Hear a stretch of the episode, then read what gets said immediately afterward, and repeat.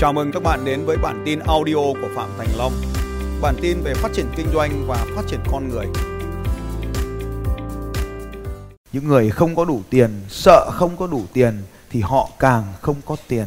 Trên con đường tiến tới mục tiêu tài chính để kiếm được rất nhiều tiền, bạn phải giúp đỡ được rất rất nhiều người.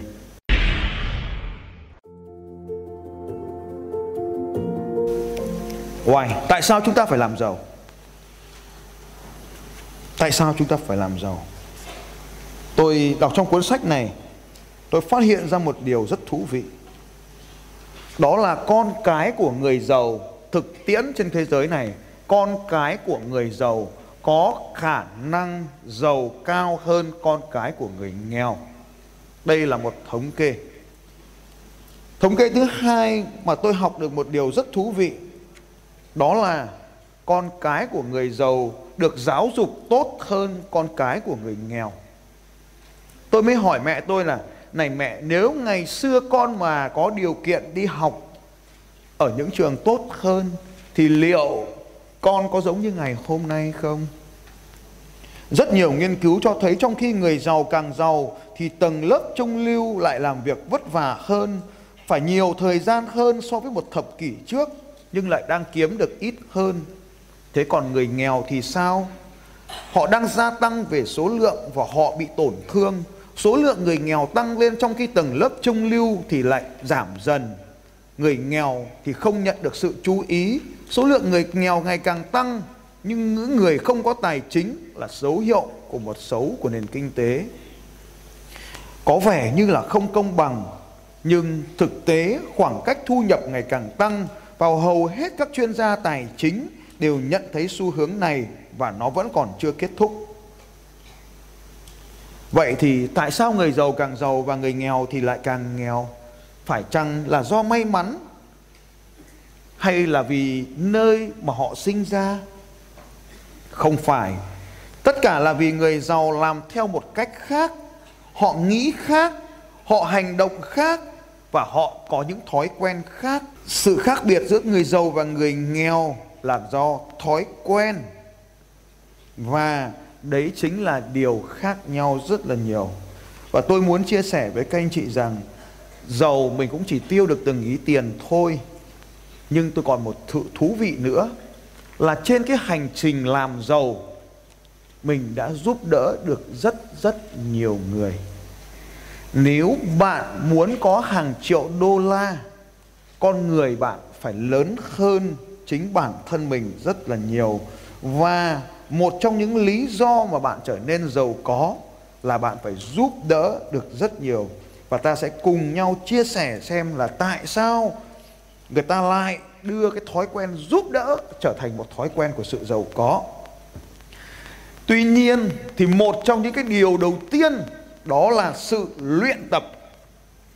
Các bạn sẽ thấy tôi tham gia vào một cái giải đấu. Vậy ví dụ như 41 km thì nó chỉ là trò chơi thôi. 41 km phải 2 km tức là hàng tuần tôi đều có thể hoàn thành. Năm ngoái, tổng số hành trình mà tôi chạy bộ được là gần 60 cái cự ly marathon. Nó không phải quá khó đối với tôi, tức là hàng tuần tôi đều có thể làm được hơn một cái cự ly này. Có một tuần như trong tuần Tết vừa rồi là tôi đạt được tới 90 km, tức là hai lần cái cự ly này. Cho nên cái chạy bộ marathon không phải là vấn đề với tôi, mà nó phải có những cái chạy là ultra rất khó khăn như thế này. Và nếu các anh chị nhìn thấy nó có cái đỉnh cao. Và việc tham gia là để thất bại. Và tại sao càng thất bại họ lại càng máu tham gia? Một thông tin chia sẻ với các anh chị biết. Hầu hết những người tham gia vào giải đấu thất bại này, giải đấu để thất bại này đều là các giám đốc thuộc hai lĩnh vực chủ yếu sau đây là lĩnh vực công nghệ và lĩnh vực công nghệ ngân hàng, tức là IT và fintech. Họ đều là những doanh nhân thành đạt, giàu có, có ảnh hưởng trong ngành đều tham gia vào giải đấu này. Những người hoàn thành đều là những triệu phú đã từng hoàn thành cuộc đua kinh doanh.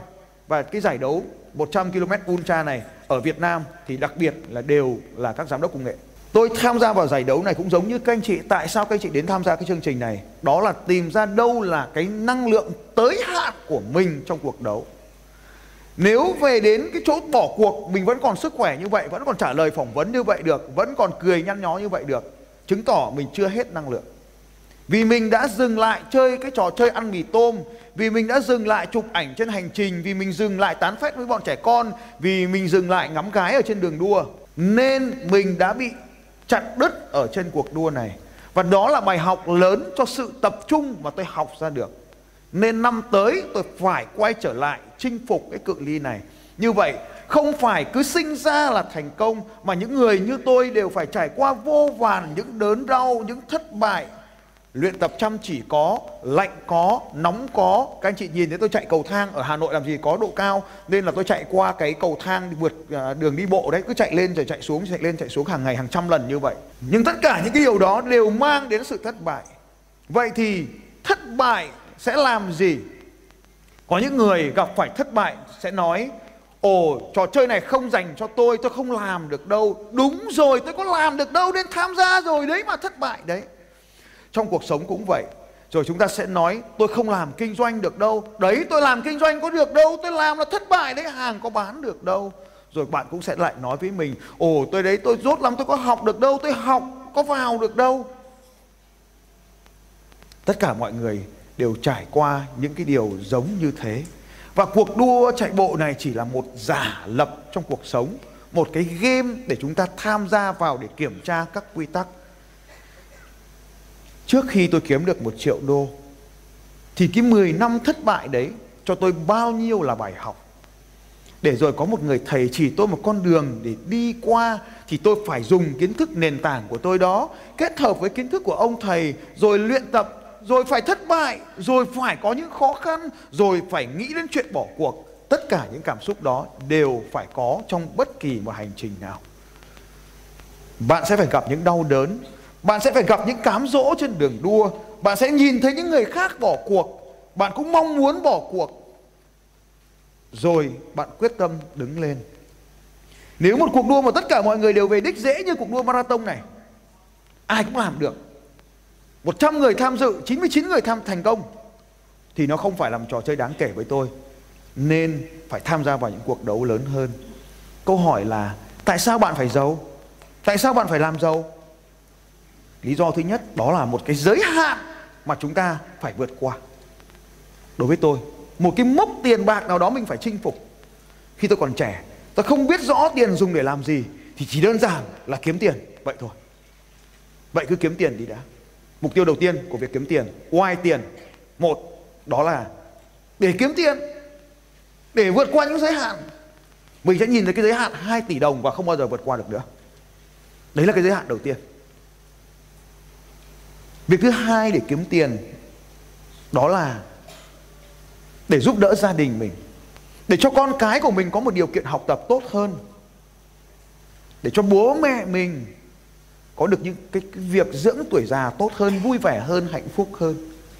Hoặc là chỉ đơn giản là để mua một cái thứ gì đó mình muốn mua mà trước nay mình không có tiền.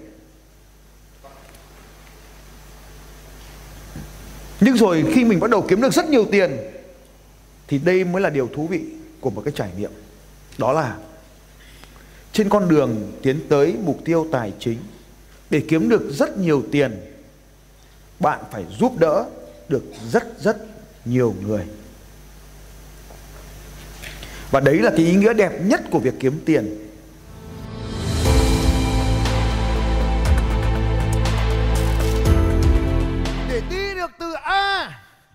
Điểm hiện tại, con người hiện tại, tài sản hiện tại, ước mơ hiện tại sang một điểm mới, những điều tuyệt vời mà chúng ta muốn có, chúng ta gọi là điểm B. Để đi từ A sang B, chúng ta cần phải làm gì? Bao nhiêu trong số các bạn muốn đêm nay trở thành một đêm tuyệt vời giơ tay lên nói tôi.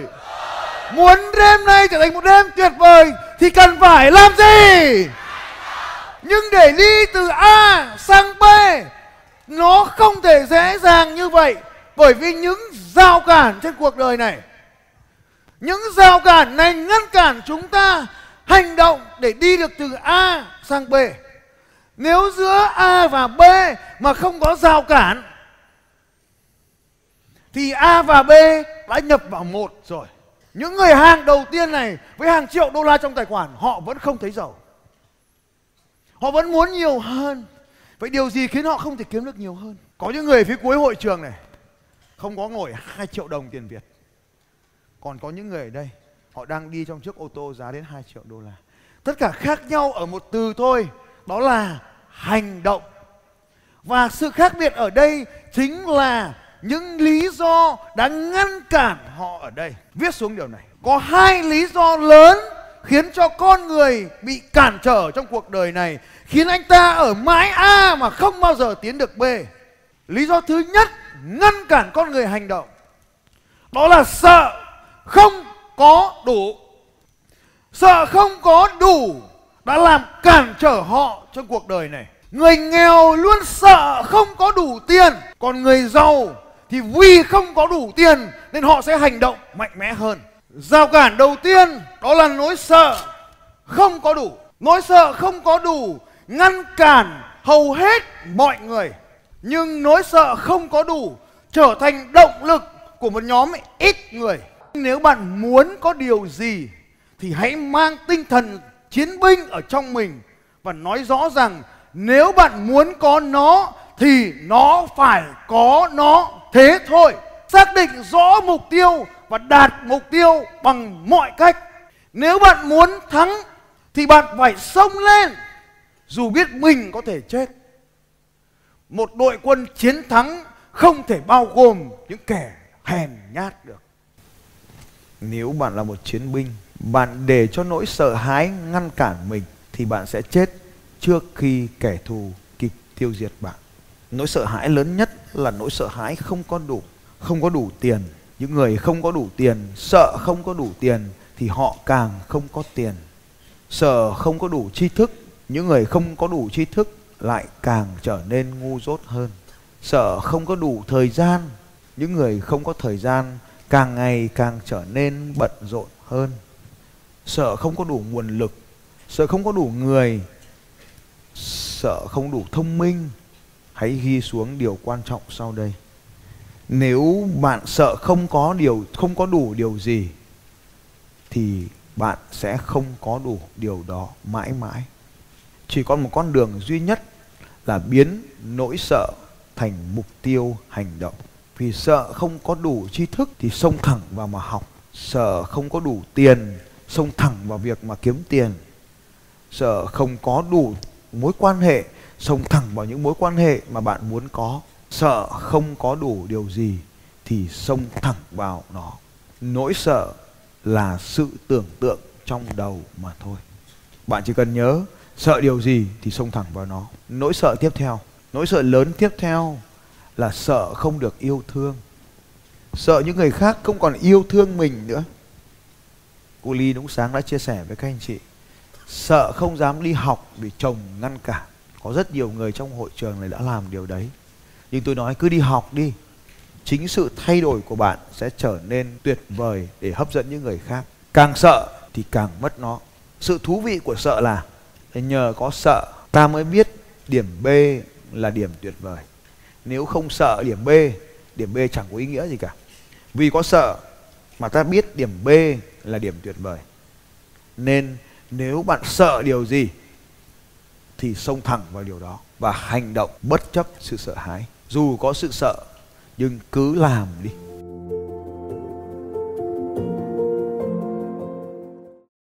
Chúng ta cần phải có một cái bảng tính năng của sản phẩm, đầy đủ mọi tính năng cho nhân viên bán hàng. Và mỗi một nhân viên bán hàng đều phải thuộc lòng cái bảng tính năng này. Đây là điều tiên quyết để bắt đầu. Để bắt đầu. Nhưng khi học xong bảng tính năng đó, thì nhân viên bán hàng này mà gửi ra chiến trường thì chết như thường và phá hủy công ty của bạn. Cho nên để có bảng tính năng, sau khi bảng tính năng thì bạn cần phải có một cái bảng thứ hai. Đó là bảng lợi ích. Lợi ích. Chuyển toàn bộ tính năng của sản phẩm các bạn sang một tờ giấy thứ hai, được gọi là lợi ích. Khách hàng khi sử dụng tính năng này thì có lợi ích gì? Giống như lúc nãy, tôi rất là yêu thích anh bạn, cho nên tôi gửi một bức thư chứa đầy đủ các tính năng của sản phẩm. Mỗi một người như tôi đều phải sử dụng một cái full frame. Bao nhiêu trong số anh chị biết cái full frame là cái gì cho tay này? Ở cái máy ở cuối kia hình như là full frame này. Một cái máy full frame mà dạng body chúng tôi sử dụng giá của nó loanh quanh khoảng 8.000 đô la. Cho nên tôi vừa viết một bức thư chỉ có những người trong ngành mới hiểu một body full frame để có thể chứa được những bức ảnh size lớn, một ống kính zoom xa để có thể bắt được mọi phong cảnh, một ống kính rộng lớn để có thể bắt được toàn bộ bầu trời, một đèn flash lớn để có thể chiếu sáng được toàn thiên đường, một ống kính macro để có thể soi được những cái vật nhỏ của Chúa. Tất cả những điều đấy được gọi là thuật ngữ. Và khi những cái thuật ngữ như vậy nó chỉ phù hợp với những người trong ngành mà thôi. Cho nên cái bảng tính năng kỹ thuật này nó chỉ phù hợp với những người trong ngành kỹ thuật. Nhưng mà hầu hết chúng ta đều là chuyên gia, cho nên chúng ta bị kẹt ở bảng tính năng này. Còn người bán hàng phải là người nói về cái lợi ích này.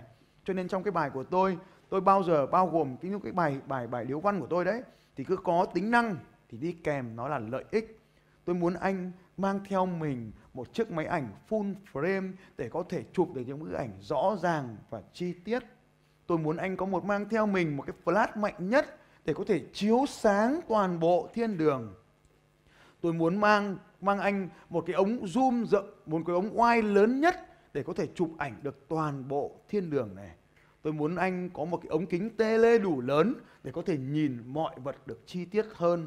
Tôi muốn anh mang theo một cái ống ống macro tốt nhất để có thể chụp được những vật phẩm quý giá của Chúa bên cạnh anh.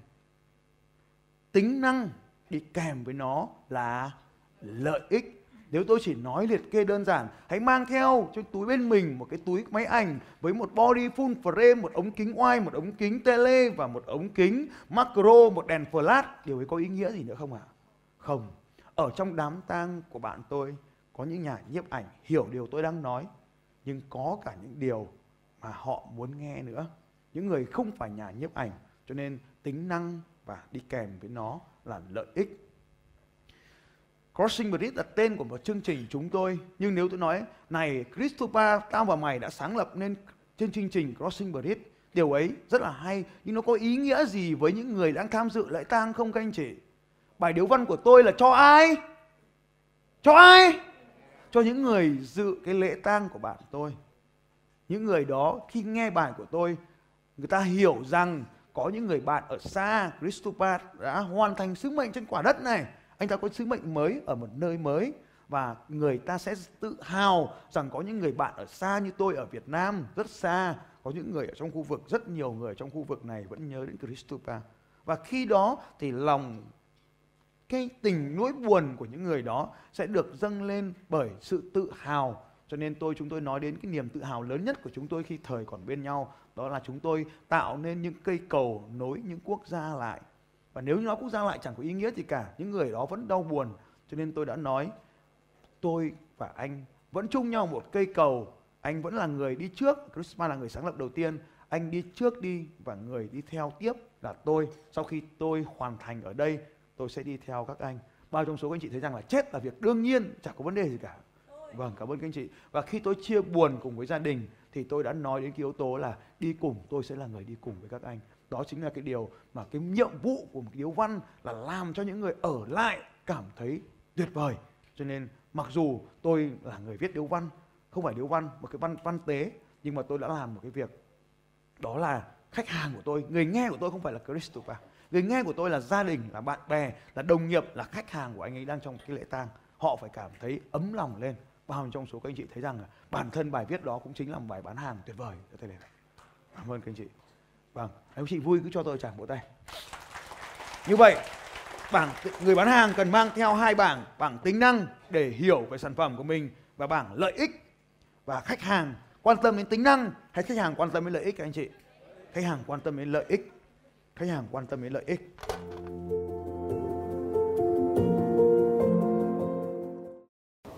Và chúng ta cần phải làm ba việc sau đây. Việc đầu tiên là chúng ta cần phải có sản phẩm để kinh doanh.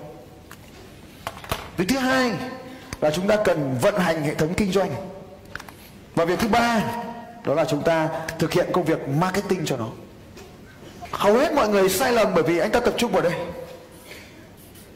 Đây chính là vấn đề. Ví dụ như trong cuốn rời Emit, tác giả có nói thế này.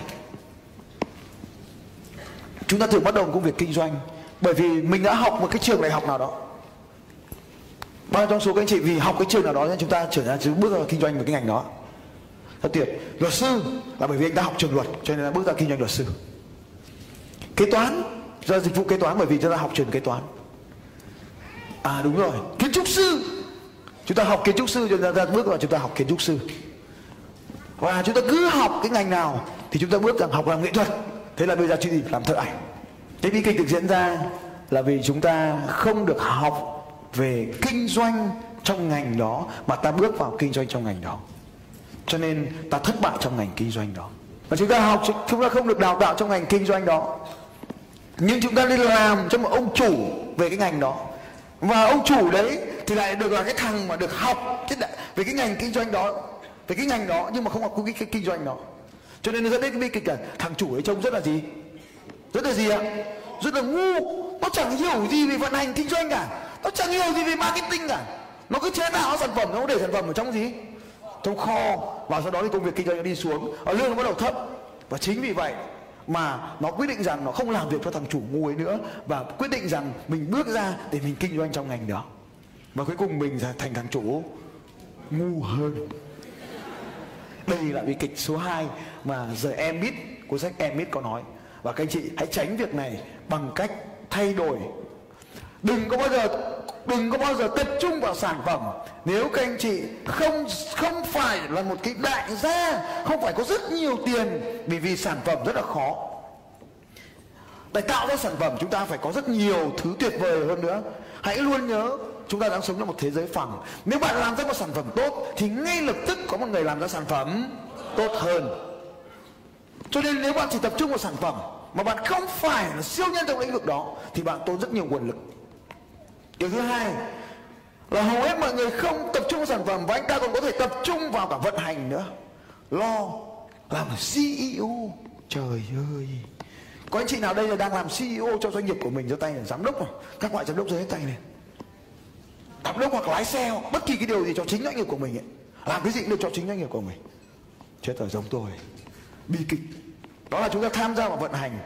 Cho nên chúng ta cũng không còn thời gian để mà tập trung vào bán hàng nữa cho nên cái công việc mà chúng ta cần phải tập trung vào ít nhất là 60% nguồn lực được tập trung vào đây nếu các anh chị là doanh nghiệp nhỏ, siêu nhỏ, vừa 60%, 20% cho tìm kiếm sản phẩm và 20% nguồn lực cho việc vận hành doanh nghiệp của mình.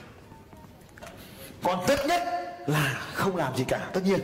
Lúc anh chị trở thành siêu nhân rồi. Ông anh chị sẽ trở thành người giàu rồi không không làm gì cả thì doanh nghiệp mình nó phát triển đi lên. Nhưng mà nếu phải làm thì các chị chọn một việc là việc gì ạ? Marketing và và và bán hàng, đúng rồi. Cho nên các chị cần học cái khóa học quan trọng nhất, đó là học về gì ạ? Học về nói to lên thì nó không buồn ngủ. Học về quay ra bên cạnh hai bây giờ là tôi học về marketing.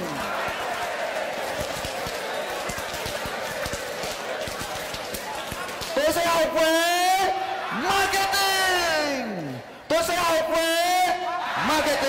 marketing tuyệt vời.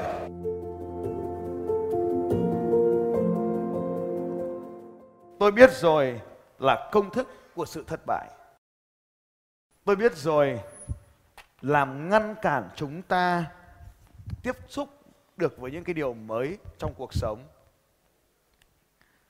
Khi ai đó nói một điều gì đó với ta ta nói với họ rằng, tôi biết cái này rồi. Vào thời điểm đó có hai điều diễn ra. Điều thứ nhất, người ta không sẵn sàng chia sẻ thêm với mình nữa, bởi vì người ta nghĩ mình biết rồi, người ta không cần nói nữa. Nguy hiểm này khiến cho chúng ta không có nguồn thông tin để tiếp nhận. Điều thứ hai, khi nói, tôi biết rồi, vào ngay lúc đó, não của chúng ta đóng lại và không còn nhận thêm thông tin nữa. Nguồn thông tin bị cắt và hệ thống thu nhận thông tin bị đóng. Chúng ta không làm cho mình tốt hơn thời điểm trước được nữa. Tôi gọi công thức này là công thức của sự phá hủy. Lần đầu tiên tôi đến với chương trình của Triệu Phú người Singapore đó, bởi vì tôi biết rằng tôi biết cái điều anh ta nói rồi. Cho nên tôi đã ngồi ở dưới chơi game. Lần thứ hai, khi tôi tập gặp luật sư, anh ta tên là Markel, và hôm đó chúng ta cùng đi học với nhau gặp anh Markel đó. Anh ấy cũng nói và tôi nói, luật sư Mỹ, tôi cũng biết rồi. Hai chương trình và không đem đến bất kỳ điều gì cho cuộc sống của tôi. Tôi biết rồi, cho nên những cuốn sách đến với tôi ngay lập tức bị loại bỏ vì tôi biết nó rồi. Tôi biết rồi, cho nên bạn bè đều không nói thêm với tôi điều gì nữa. Tôi biết rồi, cho nên tôi không đến những khóa học. Tôi biết rồi, cho nên tôi không còn đọc sách. Tôi biết rồi, cho nên tôi không còn tìm hiểu những phương pháp marketing mới tôi biết rồi cho nên tôi không tìm cách nghiên cứu những sản phẩm mới. Tôi biết rồi cho nên tôi không tìm tới những thị trường mới. Tôi biết rồi cho nên tôi không cải thiện hoàn cảnh hiện tại của mình. Tôi biết rồi và không có điều gì diễn ra sau đấy. Tôi biết rồi, làm cho cuộc sống của tôi đứng yên và không bao giờ thay đổi. Tôi biết rồi là công thức của sự phá hủy. Cho nên để cho cuộc sống của chúng ta trở nên tuyệt vời hơn hãy để cho tôi trong ba ngày ở đây được làm người dẫn dắt các anh chị, được chia sẻ với các anh chị. Hãy đừng phán xét xem những điều tôi nói ở đây là đúng hay sai nữa. Hãy cứ ghi nó xuống, mang về nhà dùng cho doanh nghiệp các anh chị hay cho cuộc sống của các anh chị. Nếu điều gì nó đúng, nó, tức là nó có hiệu quả, các anh chị ghi chép nó lại, làm nó cho nó có hiệu quả hơn. Những điều gì không có hiệu quả sẵn sàng bỏ nó đi. Trong chương trình này, không có đúng và không có sai. Trong chương trình này cũng có sẽ rất nhiều người chia sẻ câu chuyện của họ.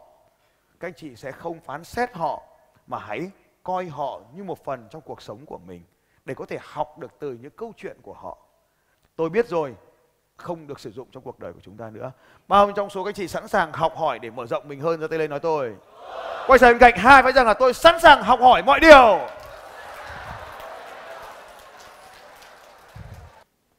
Đây là công thức số 2 của sự thất bại. Nếu chồng tôi thì tôi sẽ hạnh phúc.